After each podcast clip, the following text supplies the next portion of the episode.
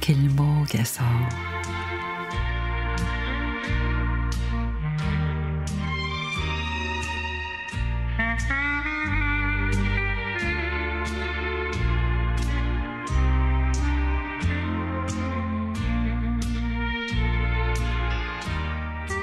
제가 고등학교 3학년일 때 제가 대학에 붙기를 바라는 사람은 우리 집에 아무도 없었습니다. 엄마는 중풍으로 쓰러져 1년 넘게 누워 계셨고 아버지는 엄마를 대신해 집안일을 꾸려 가셨습니다.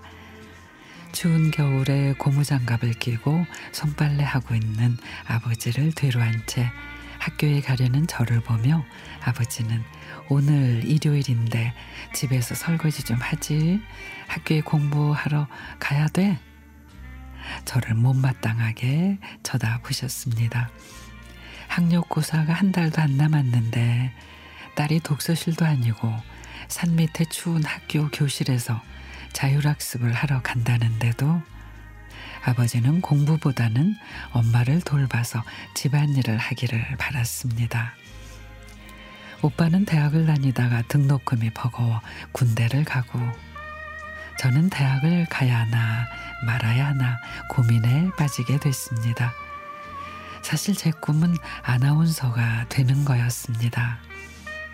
그런데 병원비도 많이 들어가고 아버지마저 회사를 그만두신 상황에서 제가 대학에 간다는 게 사치라는 생각이 들었고 아버지마저 제가 공부하는 것을 못마땅하게 여기는 것 같아서 저는 누워있는 엄마를 원망하게 됐습니다. 왜 엄마는 하필 이런 때 아프셔서 내 앞길을 막는 거야. 내 친구들은 엄마들이 독서실도 한 달씩 끊어주고 맛있는 반찬도 만들어 도시락도 두 개씩 싸주고 용돈도 많이 주는데 나는 이게 뭐람. 도시락도 매일 내가 싸야 하고 반찬도 형편없고 용돈도 한 푼 없이 매일 걸어 다녀야 하고 참고서도 중고책 사서 봐야 되고 그 흔한 겨울 잠바도 없이 얇은 옷이 이게 뭐람 아버지는 담임 선생님과 진학 면담 후 저에게 말씀하셨습니다. 신방과는 갈 수 있다는데 공무원 시험도 걸릴 수 있는 실력이라네. 집안을 생각해서 공무원 시험을 치면 안 될까?